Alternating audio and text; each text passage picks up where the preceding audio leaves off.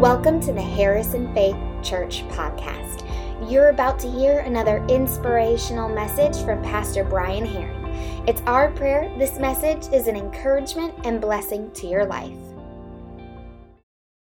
Go ahead and turn in your Bibles to 2 Timothy chapter 3. For those who have not been with us the whole time, we've been going through 1st and 2nd Timothy over the summer. We're going to end next week. But Timothy is uh, uh, getting a letter from Paul where Paul is writing his last letter before he dies.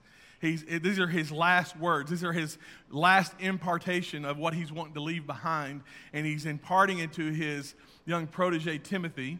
And he's giving him some advice and guidance. And we've been leading up. And this week, uh, we're going to kind of go with the idea, the theme I've titled uh, Trust the Word. Because you can trust the Word. You can trust, and so Tim, Paul is going to instruct Timothy that you can trust the scriptures, you can trust what the word says, and you can trust how Paul lived out the word, which is so important because many people are great uh, uh, tell, uh, telling people what to do. They're great at informing people, they're just not great at showing people. And, and we got to remember this the, the, the word role model comes from this idea that you've got to be able to model the role. And so if you're a role model, you better be modeling the role. Because people don't do what you say, they do what you do. We're great imitators. You don't believe it? Why do you think kids act the way they do? And you know, that's why we say you act just like your dad. You act just like your mom. Why? Because they're great imitators. You say, now don't say that. And then what do they do? They say exactly what we say. In fact, um, well, I'm not going to say what my mom said. It's not a bad word. It's just not church appropriate. And uh, I'd get in trouble for saying it because, you know, she said I couldn't say that word. But when she almost had a wreck, that's what she said. So that's what I said. Because um, kids are great imitators. And so that's what we do. We are great imitators. In fact, just, just to clarify, in case my mom ever goes back and watches this, I've never heard my mom cuss a day in her life. But we have what we call Christian cuss words. And uh, they're just not church appropriate. So, anyway, um, there you go. We weren't allowed to say it. So, there you go. Uh, we're going to pick up in verse 10 because we, we did the first part of uh, chapter 3 last week. And in the second part, excuse me, he says, But you, Timothy, certainly know what I teach and how I live and what purpose and, and, and my purpose, what my purpose in life is. Uh, I'm just going to pause right there and just say this, midway through the, this verse, and say this. True discipleship happens life on life. He's saying, You know. You know because you've been with me. You know because you followed my example. You know these things about me. And so, this idea, no, in fact, the Greek word translates no, translates to uh, to follow near or trace out or conform to. You, he's saying, you followed near to me, so you know this. You've been close beside me. these aren't things. I'm sorry, I, I, I, don't have anything. I just got a tickle in my throat with these stinking allergies. And uh, nowadays, I feel like every time I've got to make this bigger apology. But um, anyway, Caleb said he's not allowed to cough in public anymore. I don't know how he does that, but you can't cough in public because people think things. But um, uh, but that, this is the idea. Paul is telling Timothy, You've been with me, you follow me, you know. Here's what I want to ask Do the people around you who know you best, what would they say about you? As followers of Christ, because here's the deal I've said this before it doesn't really matter what the crowds think, it doesn't matter what the, the, the, the people in this room think. They don't live with me day in, day out. Ultimately, what matters is what does my wife and kids think about my life? Do they do I model for them because they know me intimately. They've lived with me. They followed me. They know if I'm full of junk up here what I'm saying or if I live out and I'm sincere in what I say. They know that if what I'm telling you is what I've lived out in my own daily life or they know that if I've I, I've just kind of saying one thing up here and living a different lifestyle somewhere else. There, there's there's nothing that, that I can hide from them because they know me best. Paul is saying this about Timothy. He's saying, You've lived with me, you've followed me, you've gone day in and day out. You, you, we, we've done this thing with each other. We did life together. So, so you've seen me live out these things. So the question I have for us is ultimately, is what are you living out? What would the people who know you best say about your life? Right?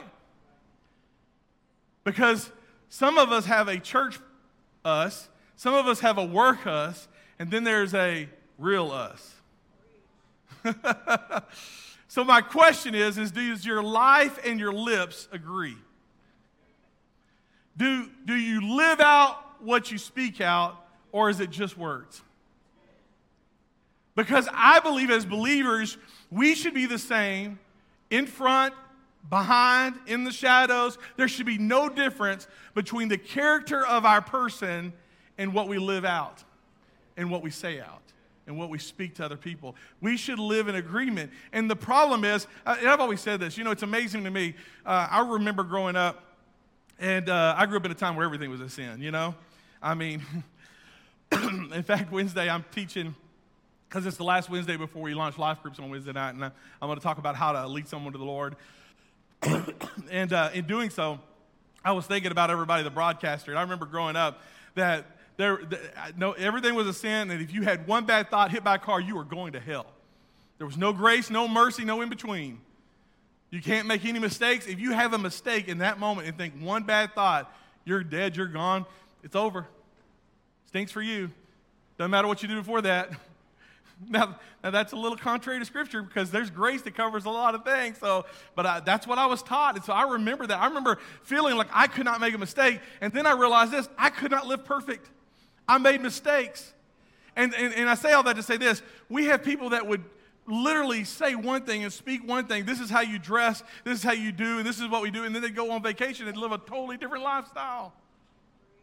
And here's the problem if it's okay for me to do on vacation, it should be okay for me to do in my daily life because I'm a believer, whether I'm here, afar, on foreign soil, no matter where I am, I'm a believer in Christ. I should live out what I say. How I treat people should be the same how I treat the waiters and the waitresses and the doctors and the nurses and, and, and how I treat the people that are doing customer service on their job selling things. I shouldn't treat them one way and then come around and then when they come to church have this different persona and this different attitude and think, wow, he's not like that other places.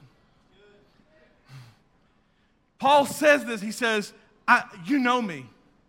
In fact, he talks about three areas. He says, first of all, he says, You certainly know what I teach. So, the very first area that he's talking about is the way I teach. This is the, uh, this is the need to hear your instruction.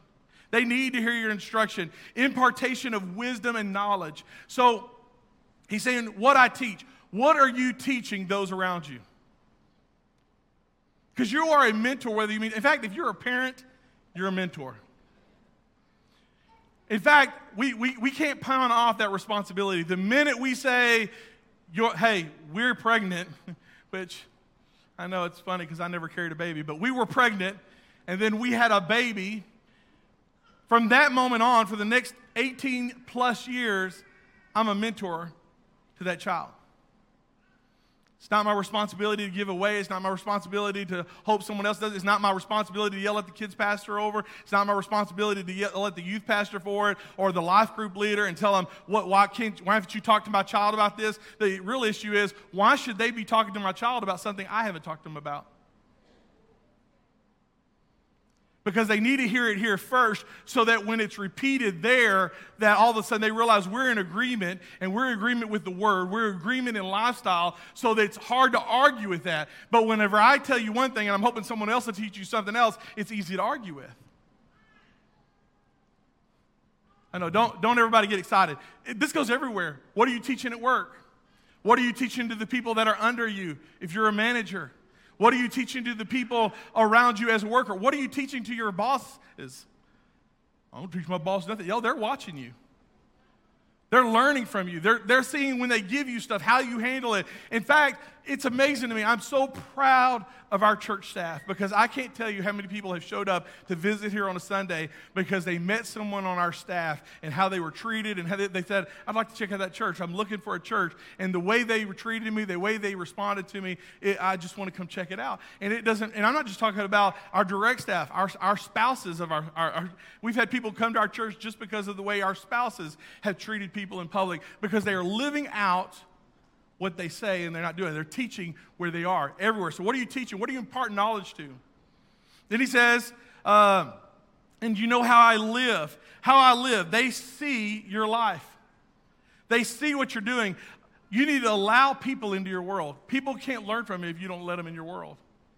The highs and the lows. In fact, you will learn more about somebody in their lows than you'll ever learn in their highs. How they respond to problems, how they respond to, to bad situations, how they respond to stress, if they blow up at everybody, if they go off on everybody, if it's everybody else's fault and they never take responsibility for themselves, you'll learn a whole lot about the character of that person. So, who are they in and out? The, the messiness, I can learn as much from your mistakes as I can your successes. So, what are they learning from you? What are they learning in how you respond, how you deal with difficulty, how you deal with problems? Paul says, This is how I want you to know. This is how you can trust what I'm saying to you. Everything that I said to this point and everything I said up to this point until I am, I am no longer of this earth and have made my way into heaven, you can trust what I say because you've watched me teach this and you've watched me live this. I want us to get to a place where everybody in this room can get to a place that you can watch what I say, or you can listen to what I say, and you can watch how I live, and you can learn to be more like Christ just from that. You are not only the only Bible that most people will ever read, you are the best Bible that most people will read because more people will watch your lifestyle and learn from it than before they ever pick up the Word of God and believe it. You are the best example. You are the greatest outreach program for Boone County. You are the best outreach program for Newton County and Carroll County and all the surrounding. You are the best outreach program that the world has ever seen when you act like Christ. Then he goes on and he says, And you know what my purpose in life is. They will learn a lot about you and know you best by your purpose in life. They need to know your heart. Do the people around you, the people that you oversee, do the people in your life know your heart. In fact, let's just say this the real big problem for a lot of us is we have a heart issue. The reason why you've never fixed your attitude is because you haven't settled the heart issue. You haven't settled in your heart who you're going to follow, who you're going to trust, and give it over to God completely. We go through the form of godliness, like we talked about last week, but we deny the power thereof. So we live the way we want, and we blame everybody else for the problems in life instead of owning it because we have a heart issue. the passion, the vision that drives us. What drives us forward? What drives us? Jesus modeled life on life for three years, and then he turned his entire ministry over to 11 other guys. Have you modeled for people so well that you can turn what you're doing over to other people and let them duplicate the way you've been living? In fact, Jesus was so great because most of them had known the scripture. In fact, what he would teach, he says, You have heard it said, you've heard it written, you, you've heard this. But he was modeling out, living out, and he would teach them with his words, and they would watch him and they'd follow him. And then when he was gone and he ascended into heaven, the, the, the other disciples, you know what they did? They taught what Jesus taught them. They duplicated in others what was duplicated in them for three years. Many of us have been saved for years, and, and, and the big question I have is who are you duplicating? Who are you multiplying? One of the greatest things that ever came out of Acts uh, wasn't that people spoke in another language. Oh, I mean, I know, I can't believe I said it myself. The greatest thing that happened out of Acts is that the church was added to daily and then multiplied that the followers of Christ begin to multiply. One, yes, one to get saved, and then those one got two more, and then it was four, and then those got, and there was eight, and then on and on and on. It just kept doubling because it wasn't something that just one person around talked as many people as he could. It was they duplicated what was inside them, and they kept going like wildfire, duplicating that until it just swept, and it was too hard to stop. That's what I believe that Christ has called us for. He's called us to live a life that's so exceptional, that so uh, uh, uh, resembles the Word and resembles Christ that people look at us and they want to live like that and they want to duplicate and they want to tell other people about it. Because if we lived out what God told us to, this whole world will be different. Last part of verse 10, he goes on, You know my faith, you know my patience, my love, and my endurance. You know how much persecution and suffering I've endured. And you know about how I was persecuted in Antioch, in Iconium, and in Lystra, this where he was stoned and left for dead. But the Lord rescued me from all of it. Paul looks at five areas right here where he says, You know me. You understand me. You know my heart. And the very first thing he says, You know my faith. This is the spiritual arena he works in. It's how I connect with God and deal with doubt. It's, it's faith. It's the spiritual arena which he deals with. It's believing what God says. It's trusting God. It's my relationship with God. It's this idea that he says, You know my faith. You know my relationship with God. You've watched me live this thing out. You know how I responded to fear with with faith. You know how I was, had the opportunity to go under when I was beaten and left for dead. You know when I was put in prison. You know when they came after and tried to kill me. You know when they accused me of different things. You know whenever I, I was, I was uh, shipwrecked. You know all these things about me, and you saw me stand for my faith. You saw that I put my faith above my fear. I want people, when they look at us, go through circumstances and situations, that they will see the faith rise out above all else. I want to be a people that when problems come, they say, "Man, I don't know what it is," but they don't worry the way other people do. They trust. They trust in something that's so much deeper. If I just wish in life I could have what they have, have that faith that that, that is so strong. Then he says, "You know my patience." This is the soul arena. How I deal with stress, my relationship with frustrations in life. I'll tell you, patience is where I struggle with. I want to be patient. I want to have patience. But in order to have patience, you got to go through problems. So I'm not, a, I'm, I'm not a great fan of the process. And neither are you. You know? To be a good runner, you have to do what? Run. But when you run, you hurt.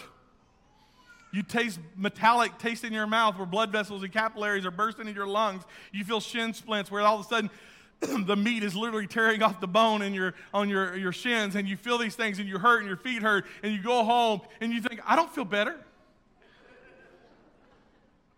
And then when you finally start getting to the weight and to the, to the cardio you want, all of a sudden something else takes your knees begin to hurt.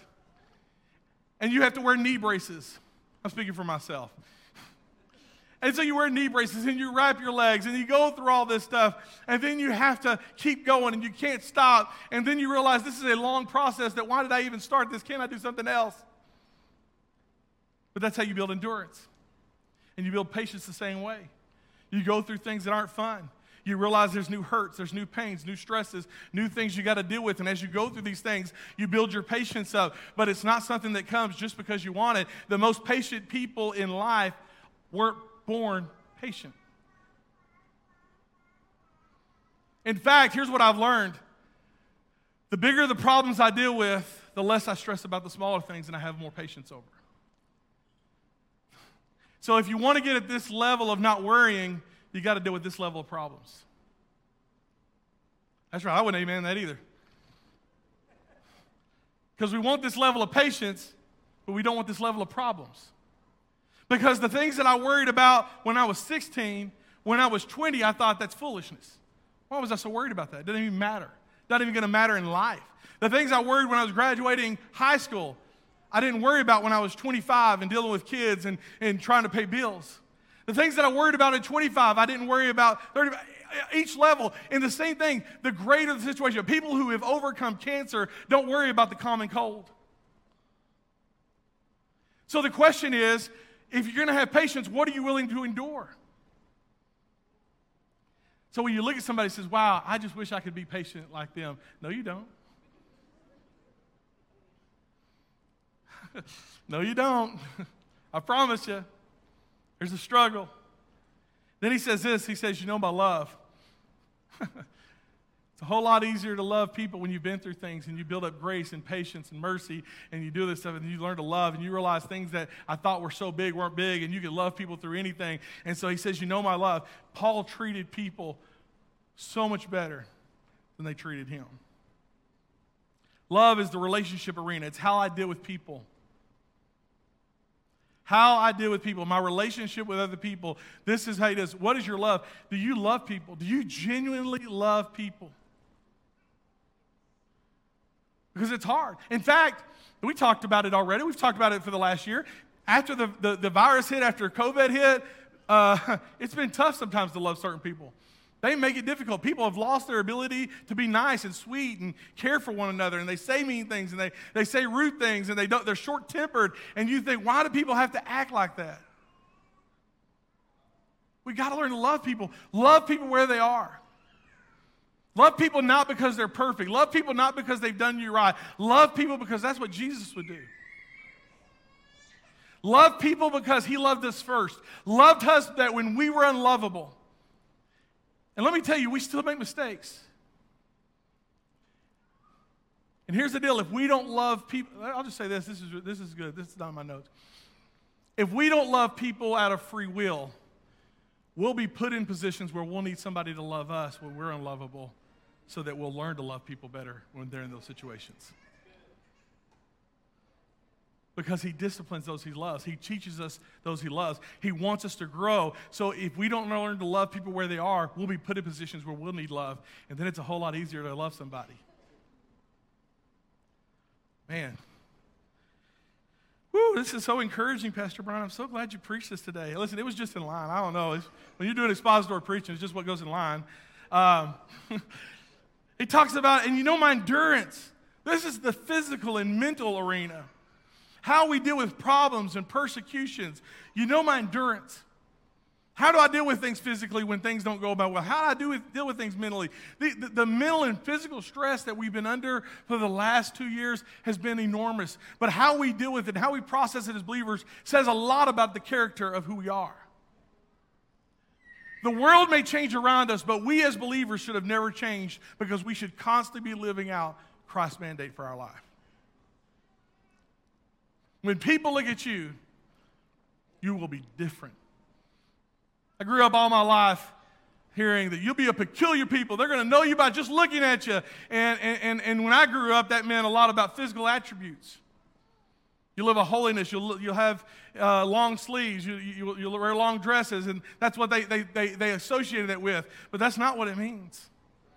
They will look at you and say they are different in the way they treat people. They're different in the way they act towards people. They're smiling. There's something, it almost glow about them because they, they're always so happy. It's almost annoying they're so happy. They're, they, they, they go through things that would, that would stumble most of us and make most of us fall to our knees, but the way they process it, I just don't understand it. Man, it's just something different about it. I want to be like that, but I don't know if I have what it takes. And they begin to talk to you and they begin to hear about Jesus, and all of a sudden they begin to surrender their life. And people come to know Jesus Jesus all because you live like him in your daily life.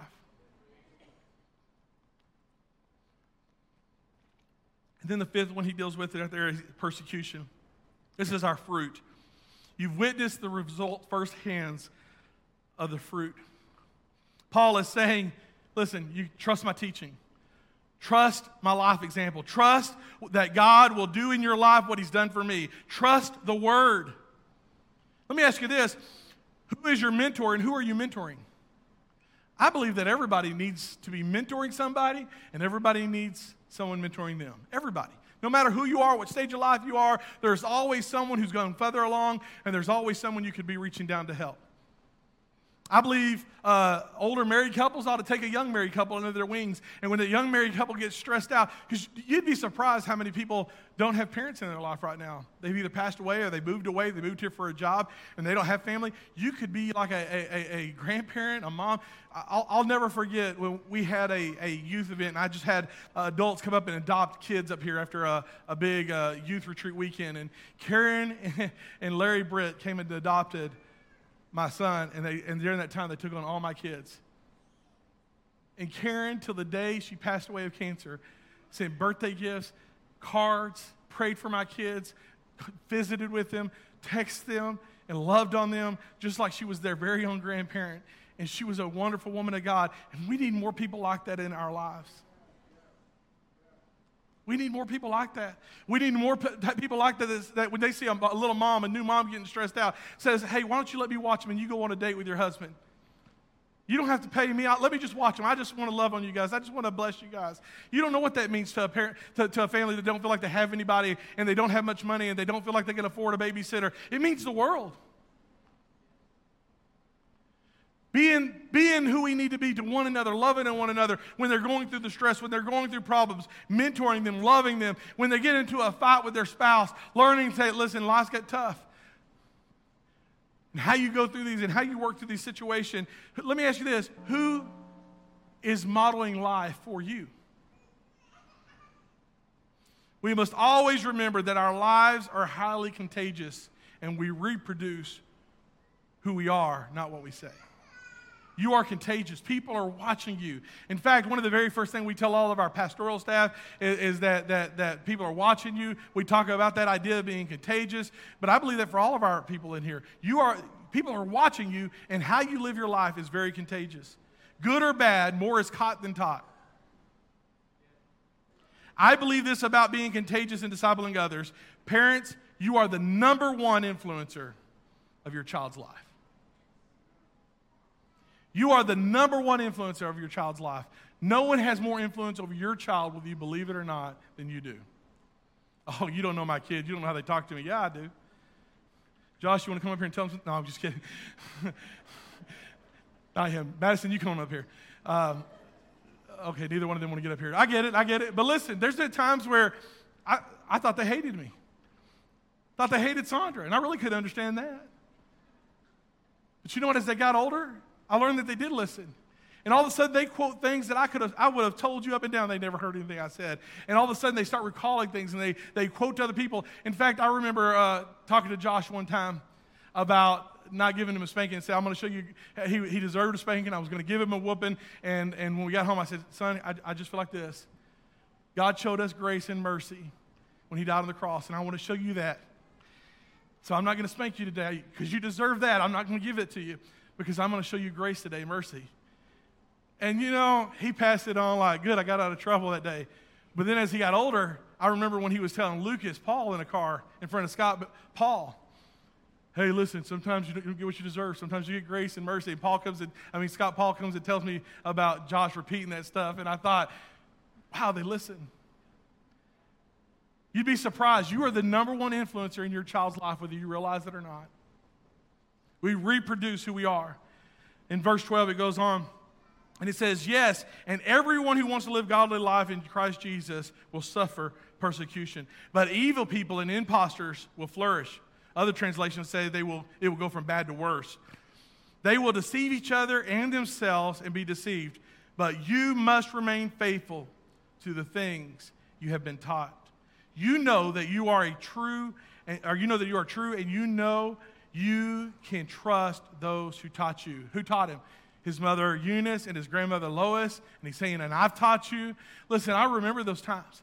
I, I remember after graduating having such a love for my grandmother, Winnie Wright.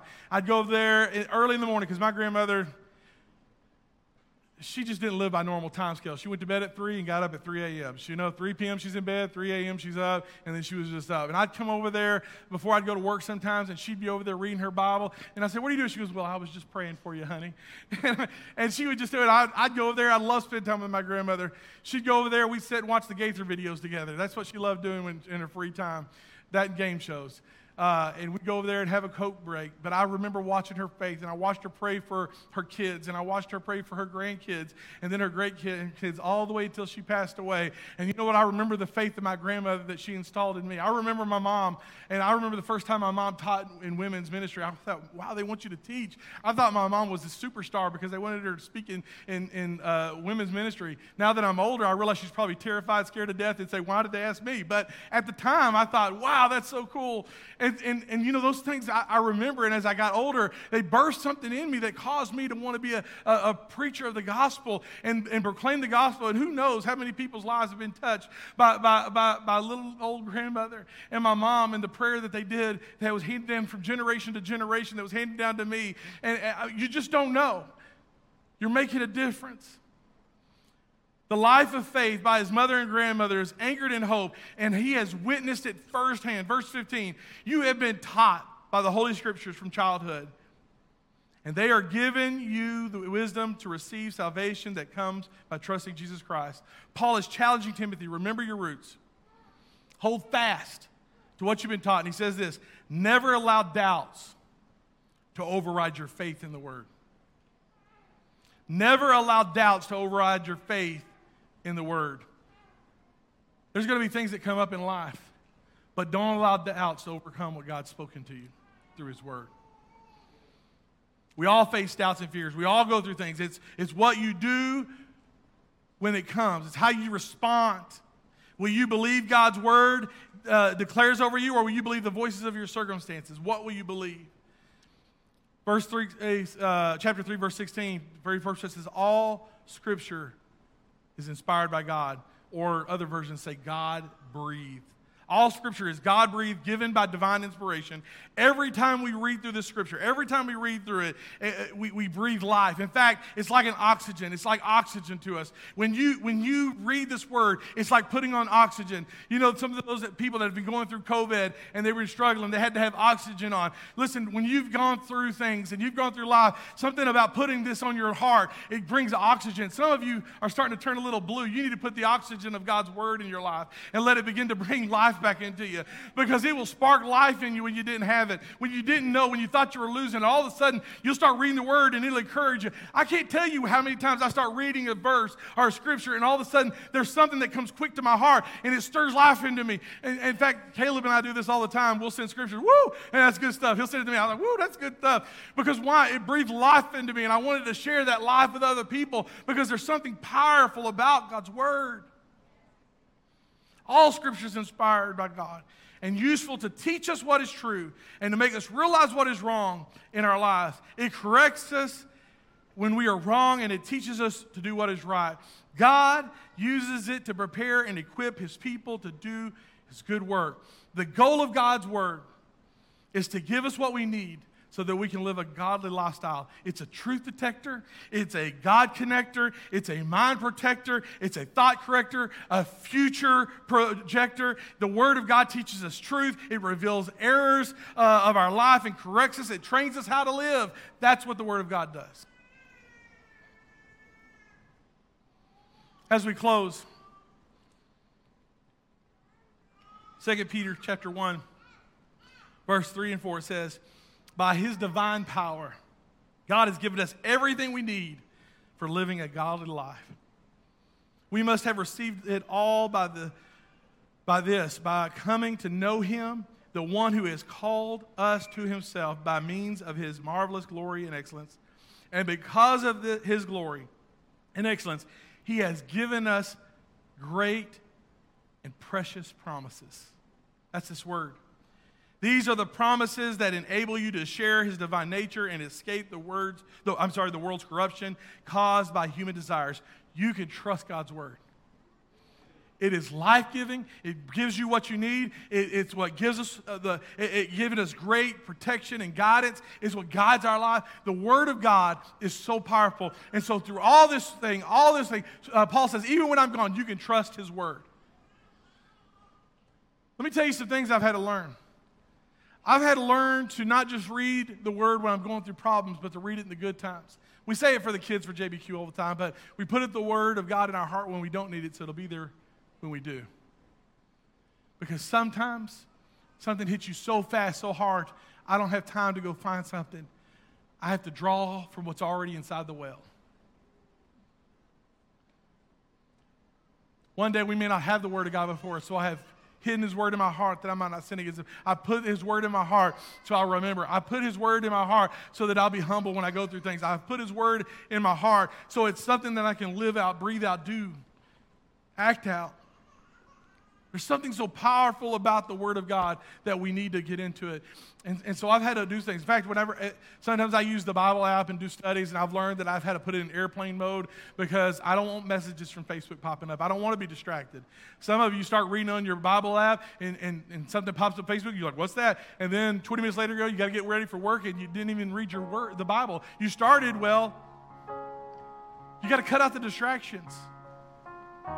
You got to find ways to shut out all the distractions. For some of you, you got to put it on airplane mode. For others of you, you need to get just throw it away and put it on the charger and get into a, a paperback version. But you got to get in the Word. We've got to put this Word in our heart now more than ever before because there's so much false teaching out there. But the Word of God is never false. As we become believers, it lights up inside of us, it burns in our heart, and it shows us things and teaches us things. And we get involved with life groups and we grow in our knowledge and in our faith. And all of a sudden, when we have questions, we ask our life group, they study it out together, they work it out together, and we grow together. And it's just awesome to watch believers sharpening one another because iron really does sharpen iron. So I'm telling you, you need more than Sunday morning teaching. You need to be involved in a life group. You need to be connected with other believers. You need to be in a Bible study. You need to be connecting and learning the Word of God and growing in the Word of God together. You need to find some way that you can strengthen your faith more than just attendance on Sunday morning. Push in, get in, get into His Word because the Word will never guide you wrong. Everyone stand in this place. I'm not going to do a long, drawn out altar call. We've already had seen God do some things. And tonight, we're going to have an amazing miracle night. But I want to pray over you. I want to pray over you, and then I'll dismiss you this morning. But if you want to stay around and pray, you can pray. If you want to come early tonight, you can come early and pray. But my ultimate desire is two things. Number one, to get into the Word of God and live it out. And number two, you get connected with other believers. Whether through a life group, a Bible study, doing something, get connected with other believers. You weren't meant to do life alone. So let me pray for you. Father, I just thank you for everybody in this place. Lord, you're an amazing God. God, you've done so much. I can't even begin to tell it all. Lord, we're so thankful for your faithfulness. We're thankful for your strength. We're thankful that when I'm weak, you're strong. I, am thankful that, that, that I've gone through things so that I might be more understanding and patient with other people. I'm thankful that I've grown in my love. Lord, I'm thankful, Lord, because you have been so merciful for me. How can I not be merciful for other people. God, I'm so grateful for all you're, doing in this church. Lord, it's your church, and Lord, I'm just humble to be used. God, Lord, I just pray that as we leave this place, God, we would have such a heart to get dive into the Word of God, to get stronger in our faith, and be a part of a life group so we can grow with one another, learn from one another. And Lord, that we can find out that, Lord, there's still a God on the throne who's doing great things. I pray as we come back tonight, God, we would have such an attitude and there'd be such an atmosphere of expectancy that your spirit would show up and do great things. Lord, we love you today. We go with you and we pray, Lord, for each and every person in this place in Jesus' name. Amen. I love you guys. You're dismissed. We see you tonight at 6 p.m. Do whatever you have to to get back here. You don't want to miss out.